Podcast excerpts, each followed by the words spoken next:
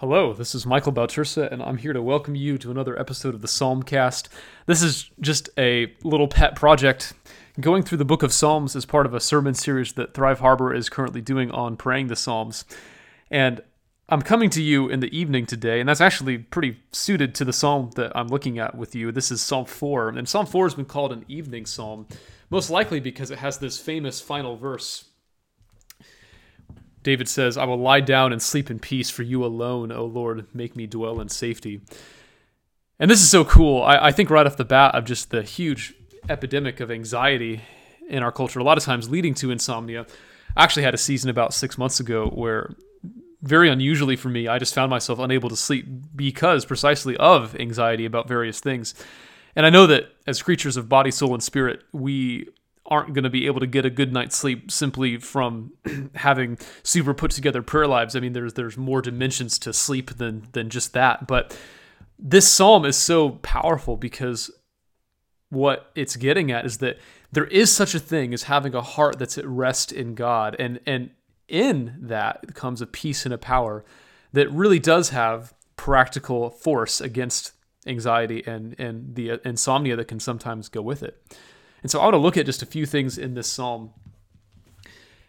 I'm actually not even going to read the whole thing right now, and I'm going to instead just highlight a couple of verses here. The the thing that we find out right off the bat is that this, like many of the psalms, is a psalm where David's in trouble. We don't know exactly why, but in verse one, he prays, "Answer me when I call to you, O my righteous God. Give me relief from my distress. Be merciful to me and hear my prayer." And so we don't know exactly why he is in the the the, the fix that he's in.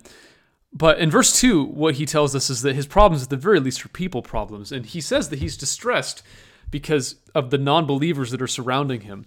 Um, and, and this is an experience that I think I, I, can, I can relate to. You know, I remember a time in high school, I was a fairly new Christian for, for, for what it's worth. And I was doing a, a summer abroad uh, at, a, at a study program overseas. And I was one of the few Christians in my little group of American students. And, and I just remember how lonely and how bewildering that was. And and one of the things David says here is that the the people who are, are around him are, are mocking him. They're mocking his glory. And and I would imagine that he might very well mean by that that, you know, look, I have chosen to put the full weight of my life in in God and my allegiance to him. And all and everyone else just makes a laughing stock out of that. And and I feel alone, I feel I feel abandoned you know, even for for me, um, one thought that I've had in the last couple of weeks, as the world right now is ravaged by coronavirus, is just how how isolating I think it can feel watching so many of our world leaders try to wrestle with the realities of this situation in a way that leaves no place for a perspective of faith uh, you know, I'm obviously not saying that every single policy that uh, we've seen various state governments or federal governments implement are, are necessarily anti faith or anything like that, but I'm just saying that um, I think we just live in a culture these days where um, I, I, think we no longer try to problem solve with the gospel at the center. And and, and I think just in my own heart, I've just felt very um, saddened by that. I think I felt um, as though I'm living in a country where I am a minority um, and where um, Christians and, and people of faith no longer um, feel at home. And so this is, I think, some of what might be raging for, for David in this psalm. And then he goes on. In, in the next couple of verses, in verses three through five, David actually begins to talk back to the, the, the enemies that are, are assaulting him. And what he says here, I think, has application in our own situations as well. I mean, these were psalms that were used in public worship, and so their their their application can be broad. And what I like about this is that if this truly is an evening psalm, I mean, I, think a lot of us would would resonate with the the notion that a lot of times it's at night when your mind really can begin to race.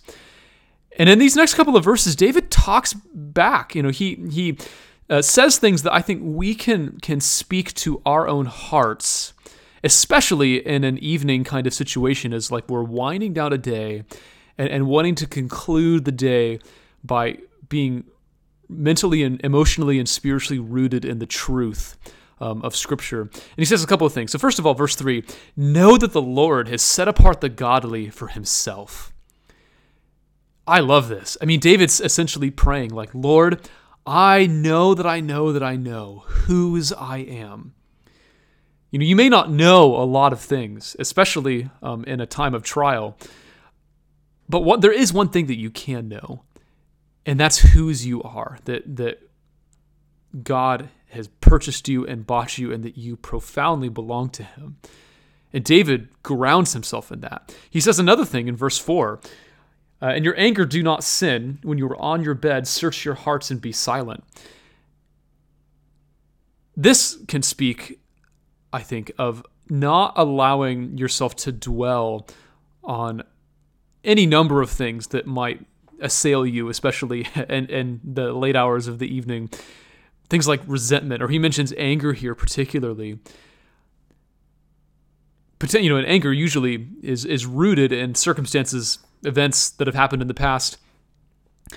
And, and David does not end his day by fixating on the past. He doesn't end his day by fixating on all the things that are, are wrong. Instead of the final verses, he wraps up his day by in gratitude, remembering how much he has in God.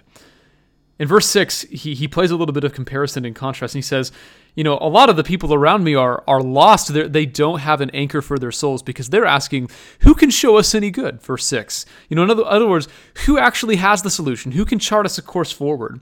But David says, You, Lord, verse 7, have filled my heart with greater joy than when their grain and new wine abound you know, in an agricultural society, there were probably few occasions that were more joyful than the harvest. And yet, David is saying that there is such a thing as an inner joy that is deeper and more profound than any kind of circumstantial joy. And so, David, then, in, in the final verse of the psalm, reflects on all these things that he's told his heart before he lays himself down to sleep and says, In light of all these things, I will lie down and sleep in peace. For you alone, O Lord, make me dwell in safety. And so, just to conclude, I want to wrap this up by simply offering a prayer based on this psalm.